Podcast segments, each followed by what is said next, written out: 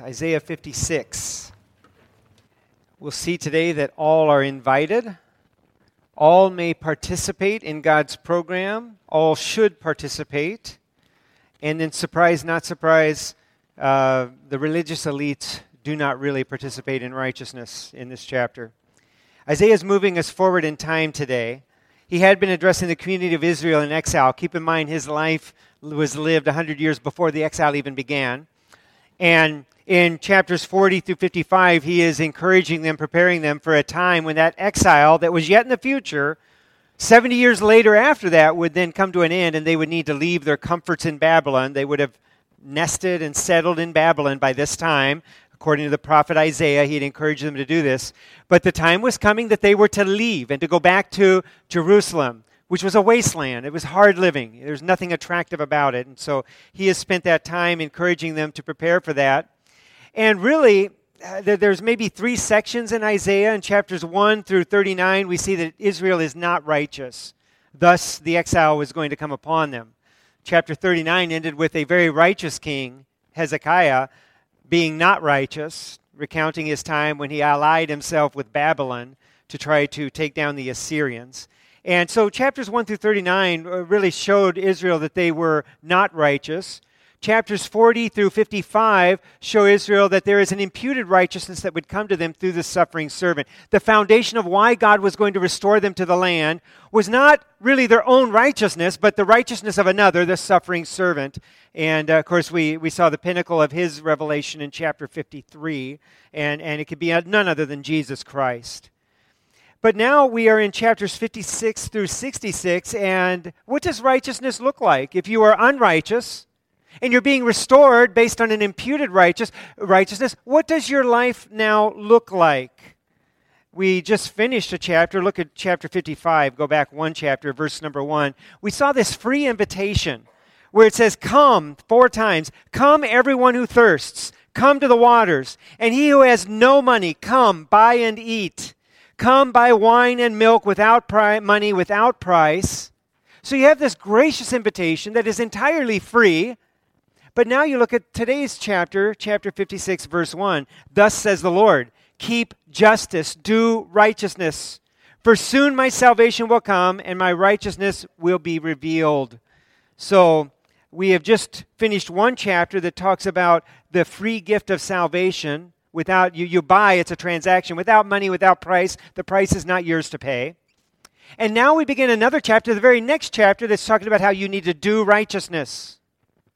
So, which is it? Are you saved by grace, by the gift of God, or are you saved by doing righteousness? Well, I think we will see as we study the next 11 chapters together that you are not saved by doing righteousness. You do righteousness because your salvation is very near, because there is reward, because you want to please your God. So we will dip our toes into that theology today. We will also see the inclusion of Gentiles and, and we will see the inclusion of eunuchs, those whose bodies had been mutilated and by the Torah had been excluded from worship in Israel, uh, with, in the assembly, uh, assemblies of Israel. And then, of course, we will see those last few chapters where spiritual leadership is uh, wanting. So, verses 1 and 2, encouragement to observe righteousness as salvation is near. Verses 3 through 8, foreigners and eunuchs, all are invited. In verses 9 through 12, the religious elite who are utterly worthless. Let's look at chapter 56, verse 1. Thus says the Lord Keep justice and do righteousness, for soon my salvation will come and my righteousness be revealed. Blessed is the man who does this, and the Son of Man who holds it fast, who keeps the Sabbath, not profaning it, and keeps his hand from doing any evil. Let not the foreigner who has joined himself to the Lord say, The Lord will surely separate me from his people. And let not the eunuch say, Behold, I am a dry tree. For thus says the Lord to the eunuchs who keep my Sabbaths, who choose the things that please me and hold fast my covenant, I will give in my house and within my walls a monument and a name better than the sons, better than sons and daughters. I will give them an everlasting name that shall not be cut off and the foreigners who join themselves to the Lord to minister to him, to love the name of the Lord, and to be his servants, everyone who keeps the Sabbath and does not profane it, and holds fast my covenant, these I will bring to my holy mountain, and make them joyful in my house of prayer. Their burnt offerings and their sacrifices will be accepted on my altar. For my house shall be called a house of prayer for all peoples. The Lord God, who gathers the outcast of Israel, declares, I will gather yet others to him, besides those already gathered. All you beasts of the field, come to devour. All you beasts in the forests. His watchmen are blind. They are all without knowledge. They are all silent dogs. They cannot bark dreaming, lying down, loving to slumber. The dogs have a mighty appetite, they never have enough, but they are shepherds who have no understanding. They have all turned to their own way, each to his own gain, one and all. Come, they say, let us get wine, let us fill ourselves with strong drink, and tomorrow will be like this day, great beyond measure. Let's pray. God, as we look at your word, we thank you that your invitation is open and broad. That nobody is excluded. As we look at, uh, as we look at Gentiles, as we look at eunuchs, everyone is included in your plan. And Father, we thank you for your graciousness and your, the breadth of your invitation. God, we thank you that we have imputed righteousness in the suffering servant, our Savior Jesus Christ, but we thank you you did not leave us with imputed righteousness only. You have freed us, Father, to live in righteousness, to please you, to earn eternal reward. Turn that commendation from you. Well done, good and faithful servant. I pray you'd bless us as we study this today. God, I pray that your word would not return to you void, but it would accomplish everything you intend in my heart and in the heart of each one listening. In Jesus' name, amen. So we'll begin our study here in, in our outline uh, with an encouragement. Be righteous in preparation for the Lord's righteousness is being revealed. Be righteous because God's righteousness is soon to be revealed. Look at verse 1. Thus says the Lord, keep justice and do righteousness, for soon my salvation will come. Do you see that logic marker? Why should you be righteous? Why should you do justice? Because soon my salvation will come.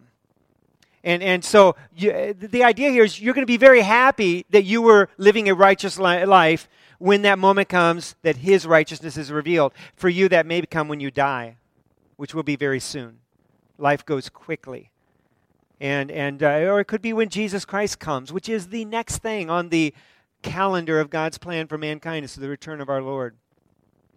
It does not say, be righteous and do justice in order to earn my salvation. It says, be righteous, do justice, because my salvation is about to be revealed. Blessed is the man who does this, and the Son of Man who holds it fast, who keeps the Sabbath, not profaning it, and keeps his hand from doing any evil. Keeping the Sabbath, to, to be a Sabbath keeper is to be a law keeper. It's kind of like one for the whole. Uh, it's kind of like using the word cheesehead. It, it, refers to more than someone who wears an, a, an orange wedge on their head. It, it, it, it's, it, to be a Sabbath keeper is to be a, a Torah keeper, is to be a, a child of the covenant.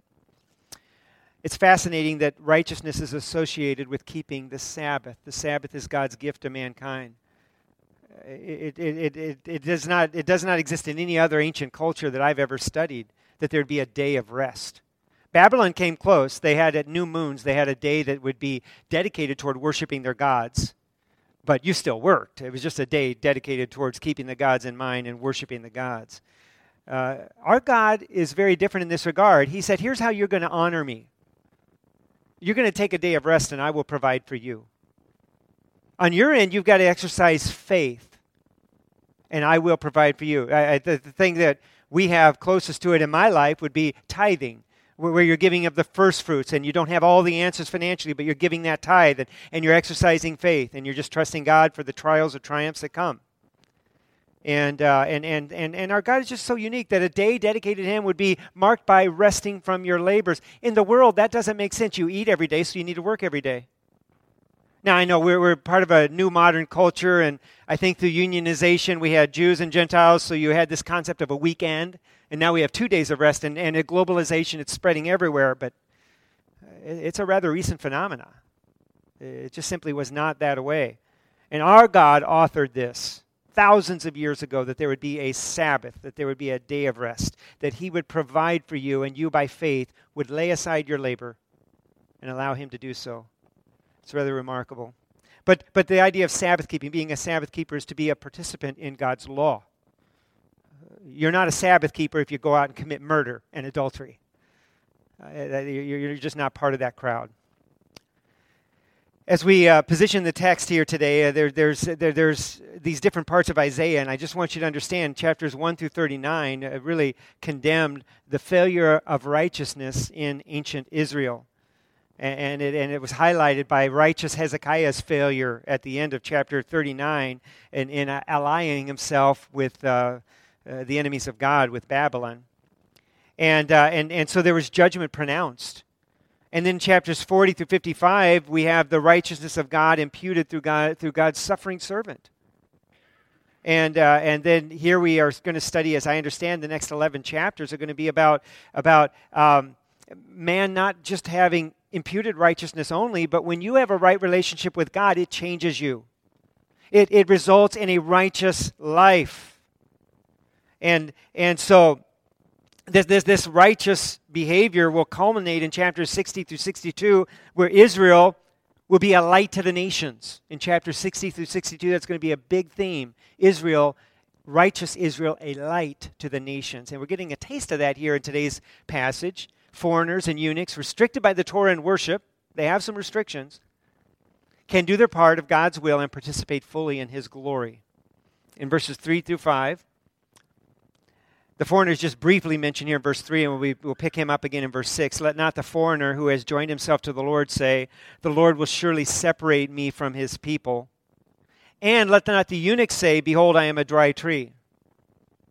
For thus says the Lord to the eunuchs, who keep my Sabbaths, who choose the things that please me, and hold fast my covenant. And that's, again, where that Sabbath keeping is just law keeping. I will give in my house. Notice this I will give in my house and within my walls a monument and a name better than sons and daughters. I will give them an everlasting name that shall not be cut off. Now, eunuchs, the term eunuchs throughout history and especially later history, can just be a placeholder of something that did not involve what it originally intended, which is a castrated male. Um, it's kind of like the, the term cupbearer. Uh, if you see that somebody was a, uh, uh, a cupbearer or uh, um, uh, if you remember the, uh, the uh, Assyrian Rabshakeh, who was so smart in negotiating with the Jews on the wall when they had Israel under siege. Uh, I believe that name Rabshakeh also referred to cupbearer in, in Assyria. Uh, the cupbearer was so close to the king and such a confidant with the king that he began to be, uh, throughout history, began more and more involved in the affairs of the king and the decisions of the king. And, and eventually came to the point where the cupbearer could be the number two man, the household steward, if you will. And, and so the idea of just simply bearing the cup of wine and tasting, making sure the king isn't going to die and all that, yeah, that's the history of what it was, but what it became was something much more. And the same idea with eunuchs, where, where the, over history, that title, eunuchs, uh, it came to be just court officials and people who were close uh, had, had certain duties within the court. But throughout history, especially early history, uh, it was literally people who were um, castrated. And, um, and that's what's intended here. Uh, the idea beha- between having a eunuch set over a royal harem would be that there'd be confidence that there was no shenanigans uh, that would confuse the royal lineage. If you had a prince who was number one in line with to be the king, according to birth order, and more and more and more as he grew up, he had just a remarkable likeness to a member of the court who was over the harem. All of a sudden, son number two has reason to kill son number three, uh, son number one, and take over the throne. So you just you wanted eunuchs in those places. Now Deuteronomy 23 1 says this No one whose testicles are crushed or whose male organ is cut off shall enter the assembly of the Lord. The assembly of the Lord, that's referring to eunuchs and, and, and not able to enter into the assembly. The term assembly refers to decision making functions within Israel society. That refers to service in the military. A eunuch uh, could not do this. And also worship activities. They were not allowed to participate in the, in the festivals together with the assemblies. Uh, eunuchs were most often prepared at an extremely young age, and uh, when not, the death rate was quite high. Prisoners were made eunuchs as a part of their punishment. Adulterers and sodomites were made eunuch as a part of their means of punishment. Now, when Isaiah says here uh, that, uh, uh, that I will give in my house and within my walls a monument and a name better than sons and daughter, Isaiah is not in this passage negating the Torah command that says that eunuchs could not enter the assembly. Uh, what, what he is doing, he's talking about the future, what God is going to do in the future.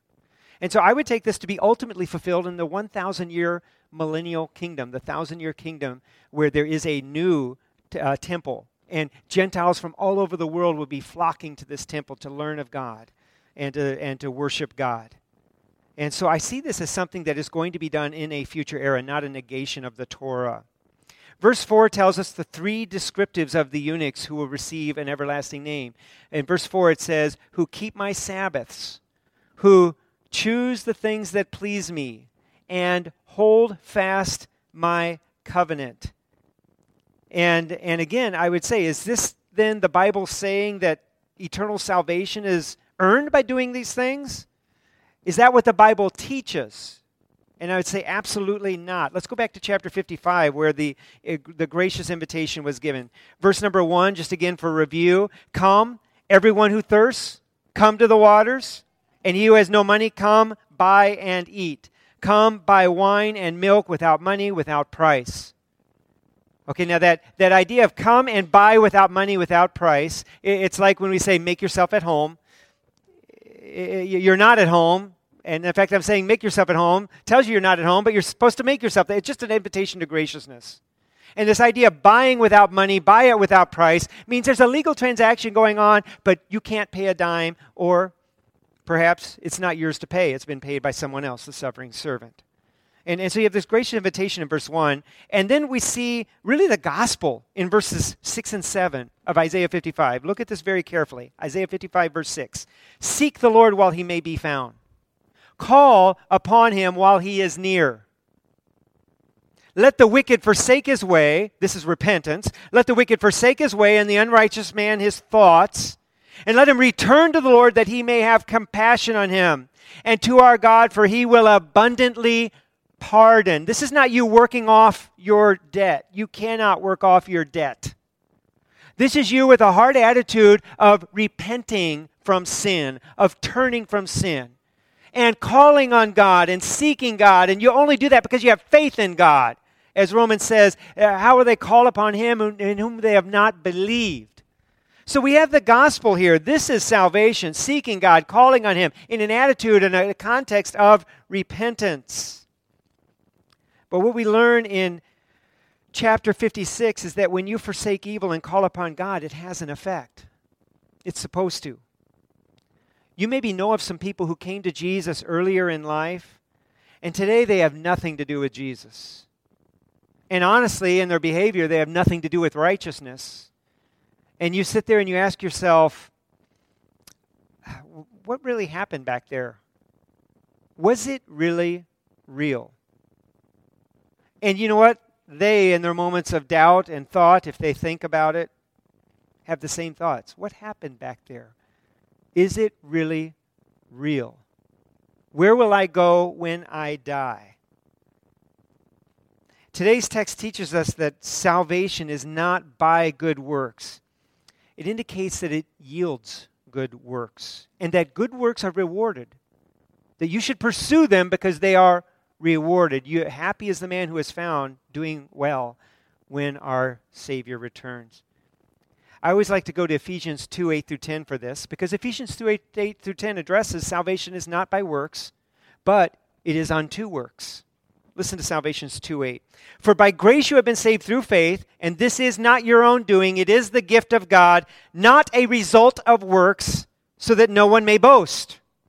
Okay, so we got that much straight. You're not saved by works, it's not the result of works, salvation.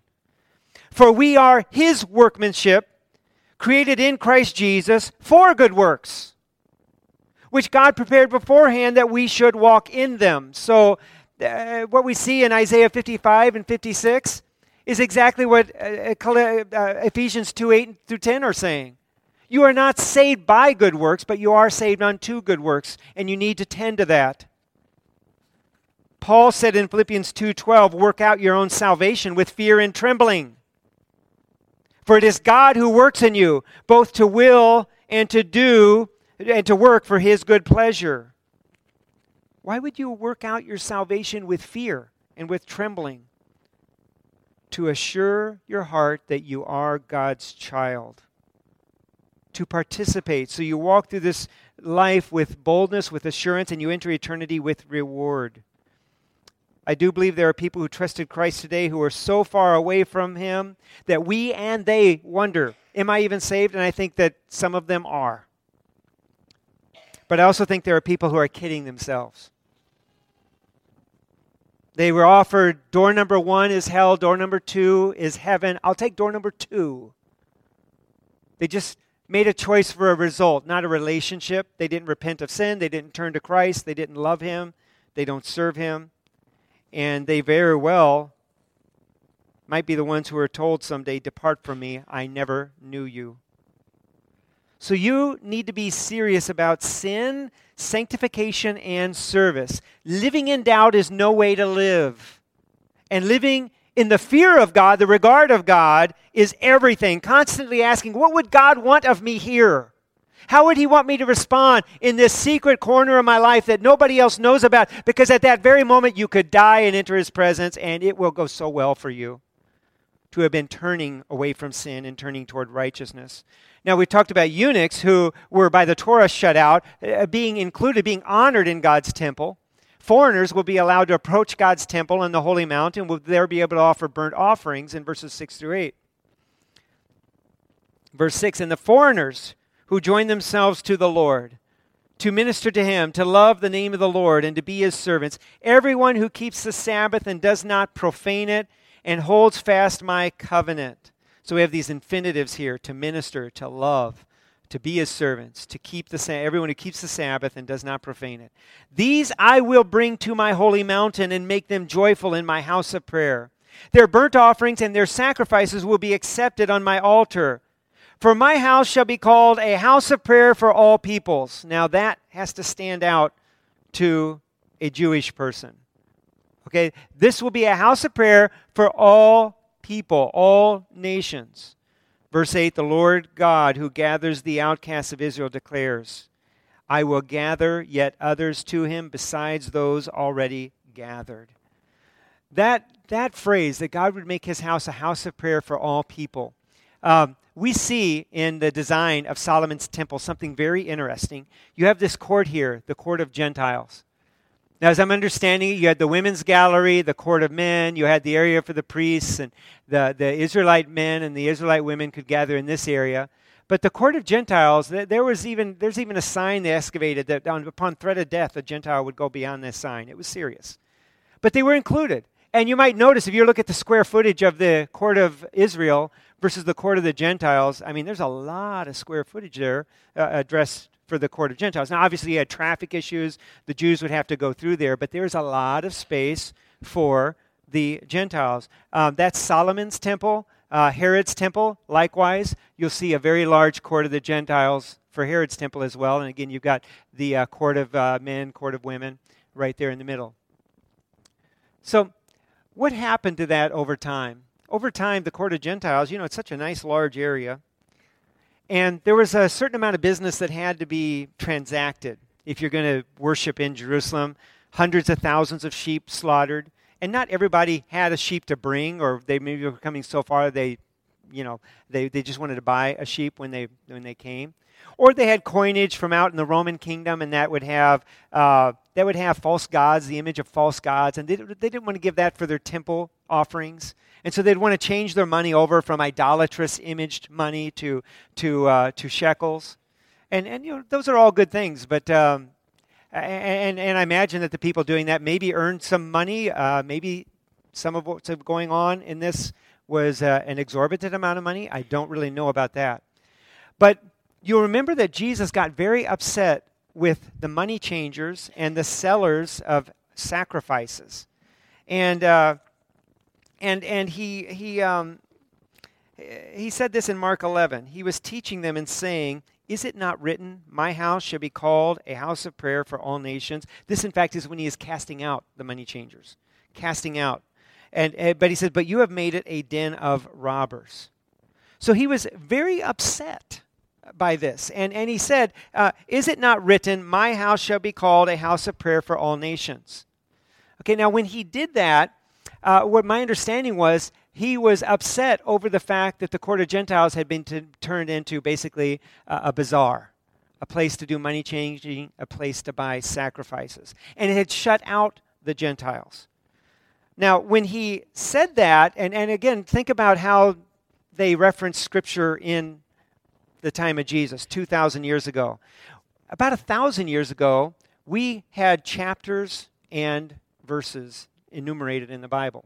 So, like, I, I could say Psalm 23, and you know that passage that I'm talking about, Psalm 23. Well, in their day, before we had chapters and numbers, you would say, The Lord is my shepherd.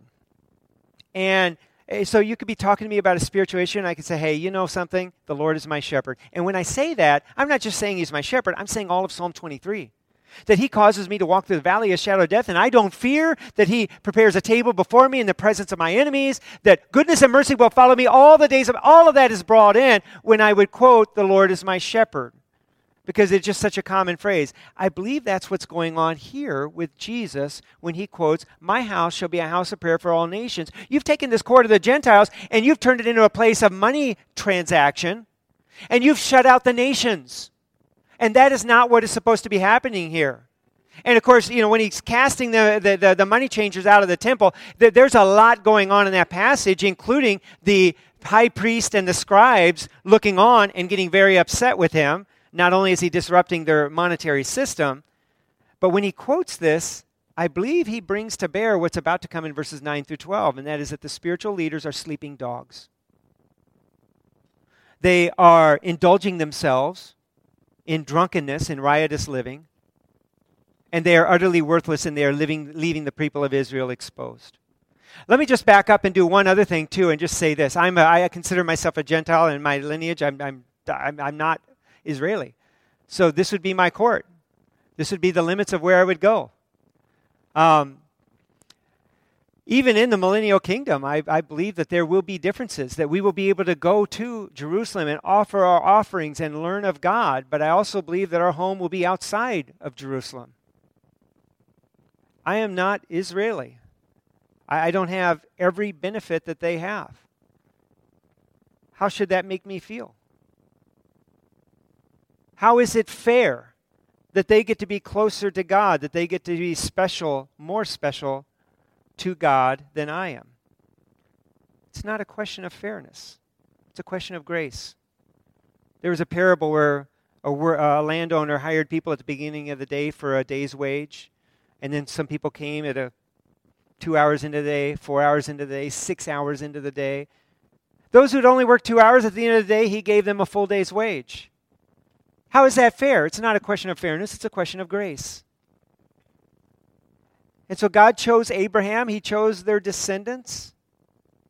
And I am just simply delighted to be included in the number that get to access our God. And you know, that, that, that He honors these people in, in special ways, and I'm not one of them.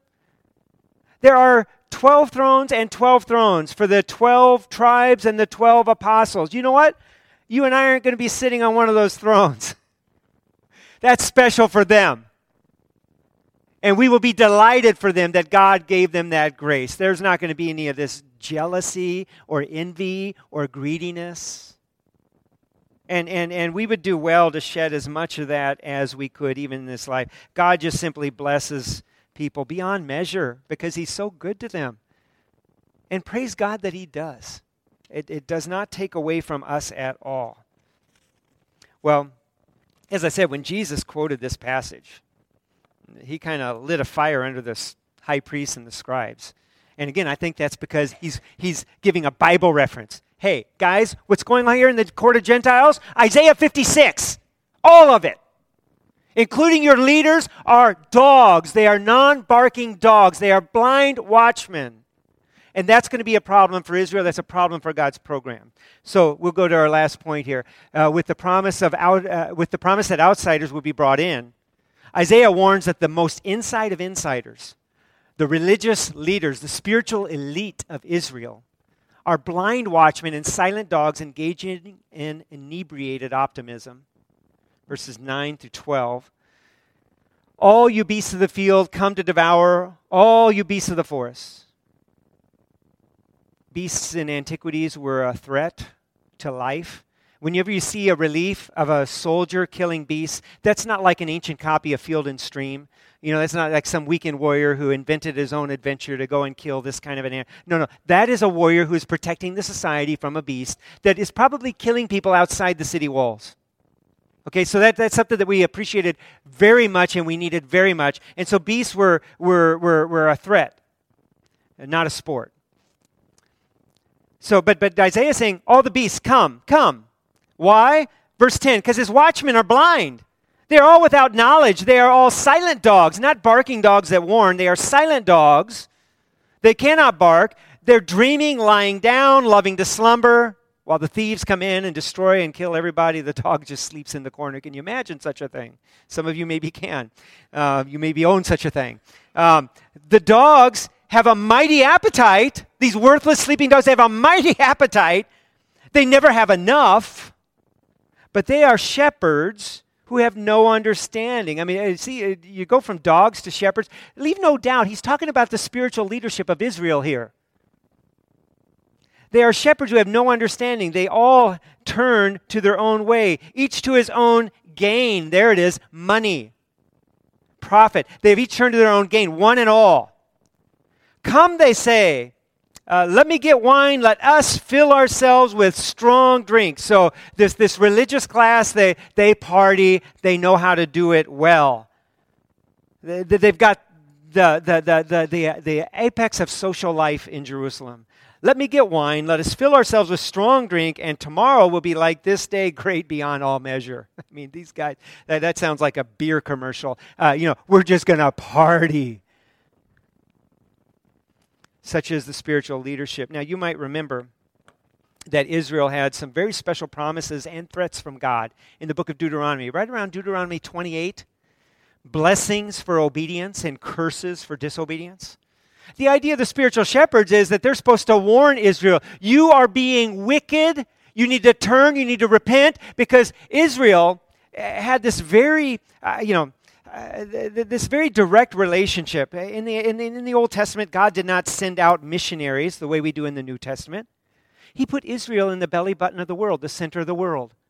The one land bridge that you could, the only way you could access Africa and Egypt and all the wealth of Egypt and Ethiopia was to use the land bridge of Israel. So, Europe and Asia to the north, Africa and Egypt to the south, everybody's going through Israel. And everybody is seeing this very direct relationship. This is not health and wealth, prosperity, gospel stuff. Uh, this was a special dispensation for Israel that does not apply to the church. Can I say that? It does not apply to the church because we don't have the curses we deserve. All right? Um, there, there's two sides. You know, everyone wants to claim the blessings, nobody wants to claim the curses. But, uh, but, but God put them there in the belly button of the world, and, and He said, I'm going to just, I'm going to make you an object lesson of the world. When you obey me, you're going to be prosperous beyond belief. When you disobey me, all of the beasts are going to come in and destroy you. You're going to be eating your own young in, uh, as you're under siege. These things are in Deuteronomy. And, and so the spiritual leaders are supposed to warn Israel to protect them from those beasts of the field coming in. Why? How? By being righteous, by being holy, by being right with God, so that God does not punish Israel. What are the spiritual leaders doing? They're drunk. They are, they are living uh, lives of conspicuous consumption. They are materialistic. They are in it for money. They are in it for station. They are in it for gain. And so when Jesus was being opposed by the religious class and cited this passage, he was citing the entire passage. Isaiah is writing 100 years before the exile. 70 years later, they'd come out of exile. And all of this is talking to Israel while they're back in the land. And so uh, Isaiah is warning here that there's going to come a time where you're going to have spiritual leaders, and this is what they're going to be. They're going to be mute dogs They're going to be blind watchmen. They are going to be worthless and self centered. So, what we have here are promises to Gentiles and eunuchs and judgment to the spiritual elites, to the religious class in Israel. People of faith are called to live righteous lives. And the life of righteousness is going to stand above birthright. You could be a foreigner, you could be a Gentile, and you can be right with God. And you can be delighted in your eternal inheritance, what God is going to do in and around His temple for you. You could be so physically mutilated that you are ex- excluded by the Torah from participating in worship. And yet, God is going to bring you into a position of ceremonial purity and honor. Israel lacked righteousness of their own. The suffering servant saves them by, their, by his righteousness. And now we're beginning this section which talks about the role of righteousness among people of faith.